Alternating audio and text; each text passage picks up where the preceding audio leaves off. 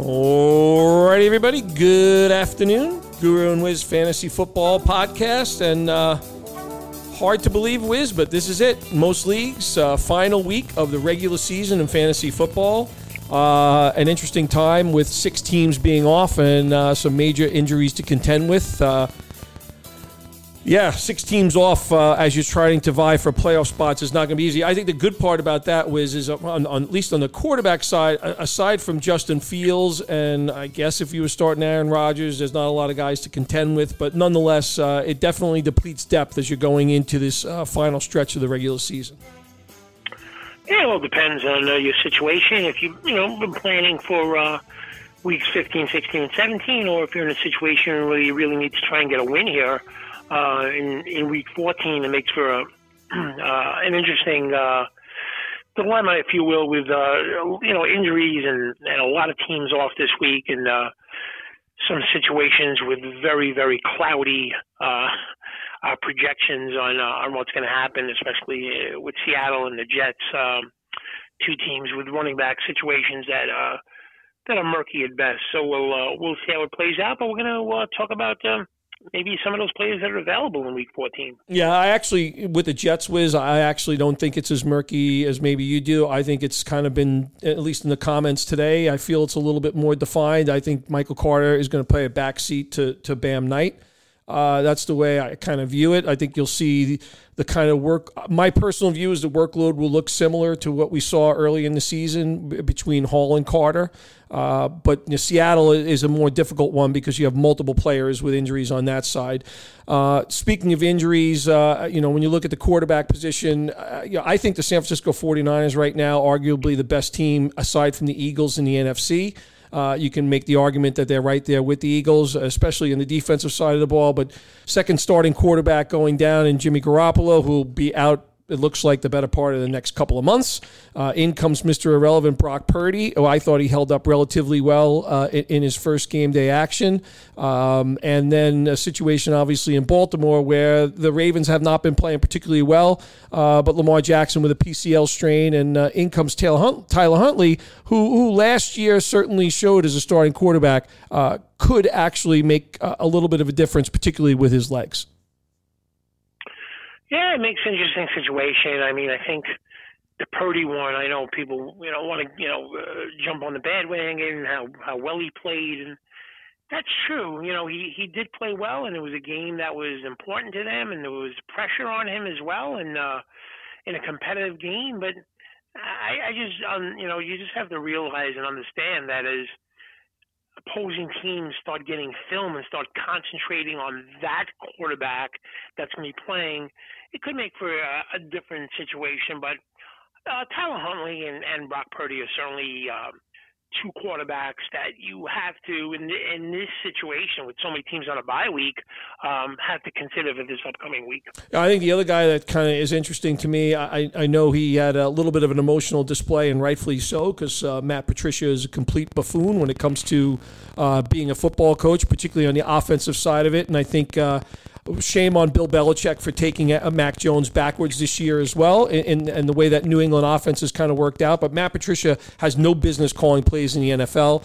Uh, but Mac Jones will be going up against the Arizona Cardinals, who have struggled against quarterbacks, generally speaking. Uh, granted, it's going to be on on the road for Mac Jones, but he's a player that's available. And Mike White has put up pretty decent numbers in his first two starts. A little bit different situation, obviously, going into Buffalo, uh, but nonetheless uh, has played very well in his first two weeks as a starter. Was. Yeah, I mean, you know, I agree with all of that. I think I think Huntley gives you the most interesting dynamic because of his uh, ability to run and get rushing yards and, and maybe even a rushing touchdown um, as well. So he, he's he's the one that's interesting. I'm not sure how how many weeks he's going to play. If someone said bet how long he's going to play, I would certainly say that there's a good high likelihood that he plays this week and next week. But um, it's difficult to tell with these uh, type of injuries, and uh, you're not quite sure. So yeah, all of those guys mentioned, and uh, I think all of those guys have to be considered. You know, especially if you're in a, a desperate situation going into Week 14. All right, how about it running back, Wiz? Yeah, I mean, uh, you know, I'm sure Zonovan Knight has been rostered, but you know, he he's looked strong. Um, going up against Buffalo, I'm interested to see. I'm not quite sure about the workload aspect as you are, where you kind of think it's going to be like Breece Hall and Carter, and Zonovan Knight just going to take over the role of Breece Hall. I'm not quite sure about that one. I think Michael Carter is a very good player who didn't do anything wrong before he got hurt. So I'll have to see that one. Ty Johnson involved in the passing game as well. But certainly if Zonovan Knight is available, he has to be considered. Jordan Mason, I think, you know, you're never quite sure how it's going to look until the team step on the field, but Jordan Mason looked like he's just clearly the second guy behind McCaffrey. So if that wasn't decided in your league and he's available, he's someone to, to look at. And uh, take a guess for the Seahawks situation. DeeJay Dallas, Tony Jones, Homer. I mean, you I'm not quite sure what it's going to look like. Maybe you have a different view or some uh, clarity on that, but uh, those are the kind of main guys I'm looking at as running back this week. Yeah, I'm, I'm not sure at Seattle because the other two, you know, you mentioned Homer and and Dallas. Dallas got hurt in this game as well. I, I don't think Walker's going to play. Uh, we've talked about Pete Carroll in terms of communicating about injuries before. Um, Tony Jones uh, last year with the Saints and uh, this year now with Seattle. So I, I, don't I don't know what to do with that situation. I, I own Walker in two leagues, and uh, it's not clear to me right now. I'm going to wait for some more information after practice today to see uh, if we get some. Uh, I, I, would say this: uh, Cam Akers had a particularly good game uh, this past week. Uh, Kyren Williams was beginning to take over the workload, but this past week it was definitely Cam Akers who was much more involved. He's still available in basically half the leagues out there, so I thought worth noting. You, you mentioned Mason as, as a handcuff to McCaffrey. Uh, and to me, was it became pretty clear uh, as he's bounced back from an injury is that uh, Joshua Kelley uh, from the Los Angeles Chargers seems to be the guy that's taking over. You know, in terms of if something would happen to Ekeler, you would see him getting the bulk. No, I don't want to say bulk, but he would probably lead the backfield in, in, in touches uh, if something would have happened to Ekeler. Yeah, Ekeler had a crucial fumble, and they benched him for about two or three series in a row, and it was all Kelley, he got all the carries. The only two guys that stepped on the field at running back for the Chargers last week was um, Austin Ekeler and and, um, and Joshua Kelley. So agree with that analysis. And uh, if you're in a situation where you need to grab the handcuff to Ekeler, that's the guy I get. Uh, but uh, you know, uh, it's it's one of these situations where you could say that about anything. I mean, is is is Joshua Kelley more valuable than uh, Jordan Mason? You know, I think it's just personal preference at that point. But clearly, if you're in a situation and you could get a handcuff, and uh, your choice is either Spiller or Kelley at this point, um, it's clear that it's Joshua Kelley. Yeah, and uh, moving to receiver was it's it's a little bit uh, more of a bare cupboard at receiver right now. I, I find like the options n- not to be significant out there. DJ Chark had a big game. Looks like he's getting a little healthier. Uh, that's one player I'd be looking at. Uh, I'd say at this point in time, we have to consider that. I don't know if we're going to see Brandin Cooks uh, uh, uh, again this year. I'm not really certain what's going on there. It's been in disarray really since the trade deadline. Nico Collins has really taken over in terms of uh, targets, uh, and you can add. we'll talk about tight ends in a second, but you can add the tight end position in Houston as where as where the action is actually taking place right now. Um, Shaheed is a player we've mentioned. Rashid Shaheed, Rashid Shaheed uh, for New Orleans. Uh, he's off this week, but you know, again, he's made a couple of big plays. He did so in this past week's game. Elijah Moore had a quiet one this week. I don't know if they're going to start to get him more involved. And the only other guy I'd mention, Wiz, is because of everything that's going on in Denver right now. Not that it's a potent passing attack, but uh, it looks like Sutton's going to be out. So Kendall Hinton has some uh, interest there. And Demarcus Robinson looks like the most dependable wide receiver, and he still has relatively low ownership for the Baltimore Ravens, Wiz. Yeah, I don't know about that Raven passing game. I just, I don't know. It's you know, you're even starting to get concerned about Mark Andrews a little bit at this point. But yeah, I would agree. I mean, if you're going to go searching and you're looking at the Ravens, there's not much there. So Robinson is as good as any.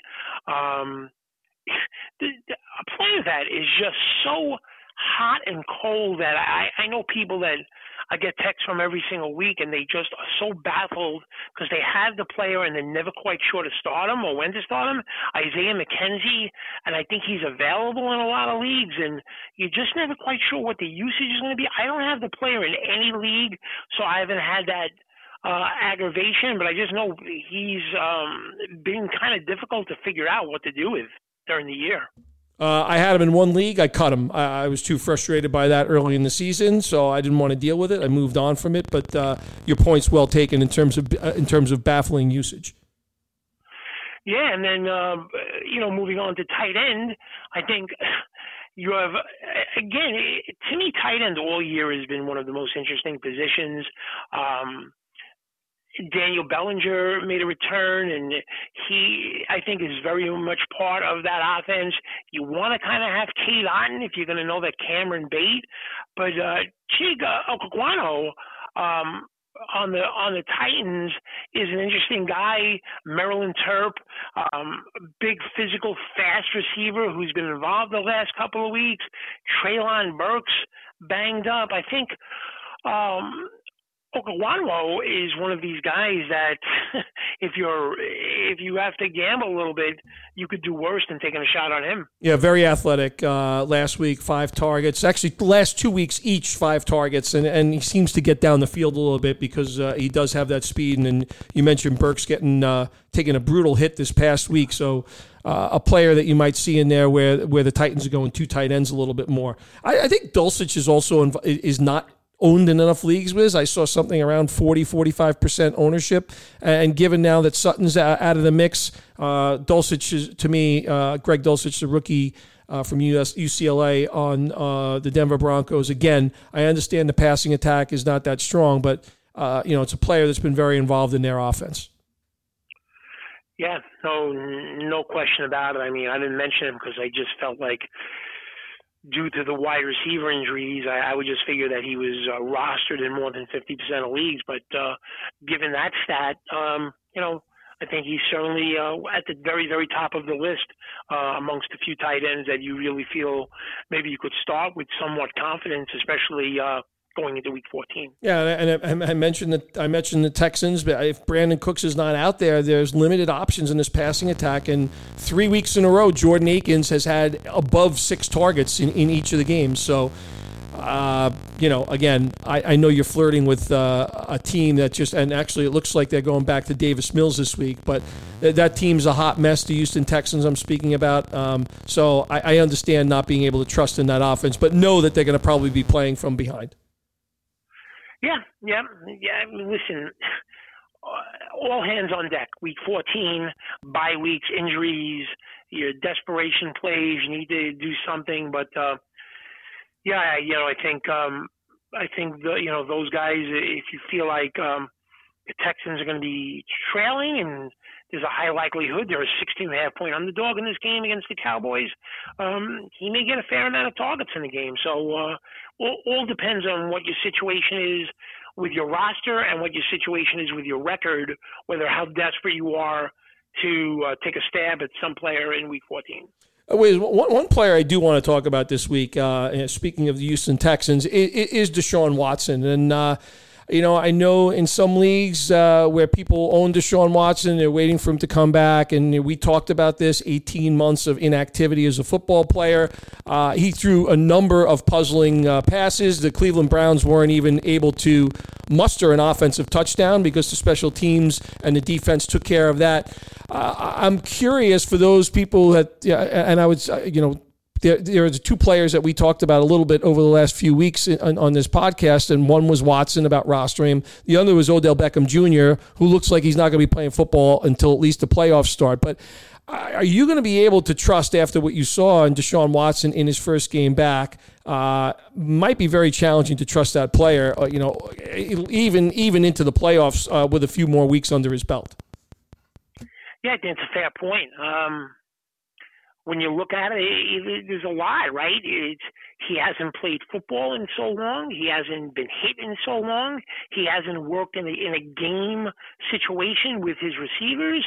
His offensive line and his receivers are used to a cadence of Jacoby Brissett for most of the year.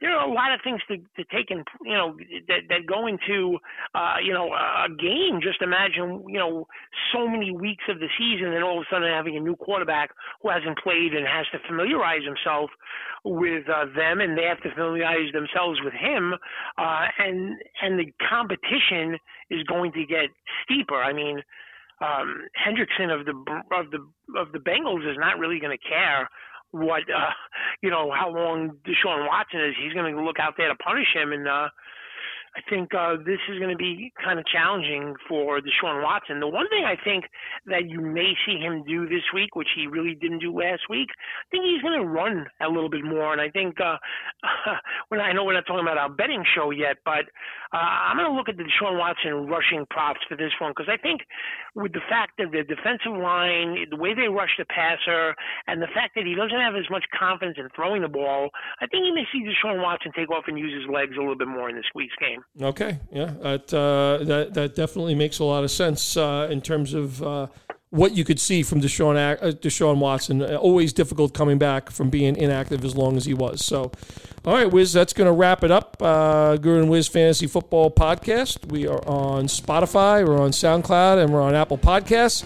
Uh, we'll come back with a little bit more action for the Thursday night game, and then uh, obviously we have uh, more to talk about uh, for the weekend action, Wiz. So we'll talk later in the week. All the best, and uh, we wish everybody out there a very good evening as well. You got it.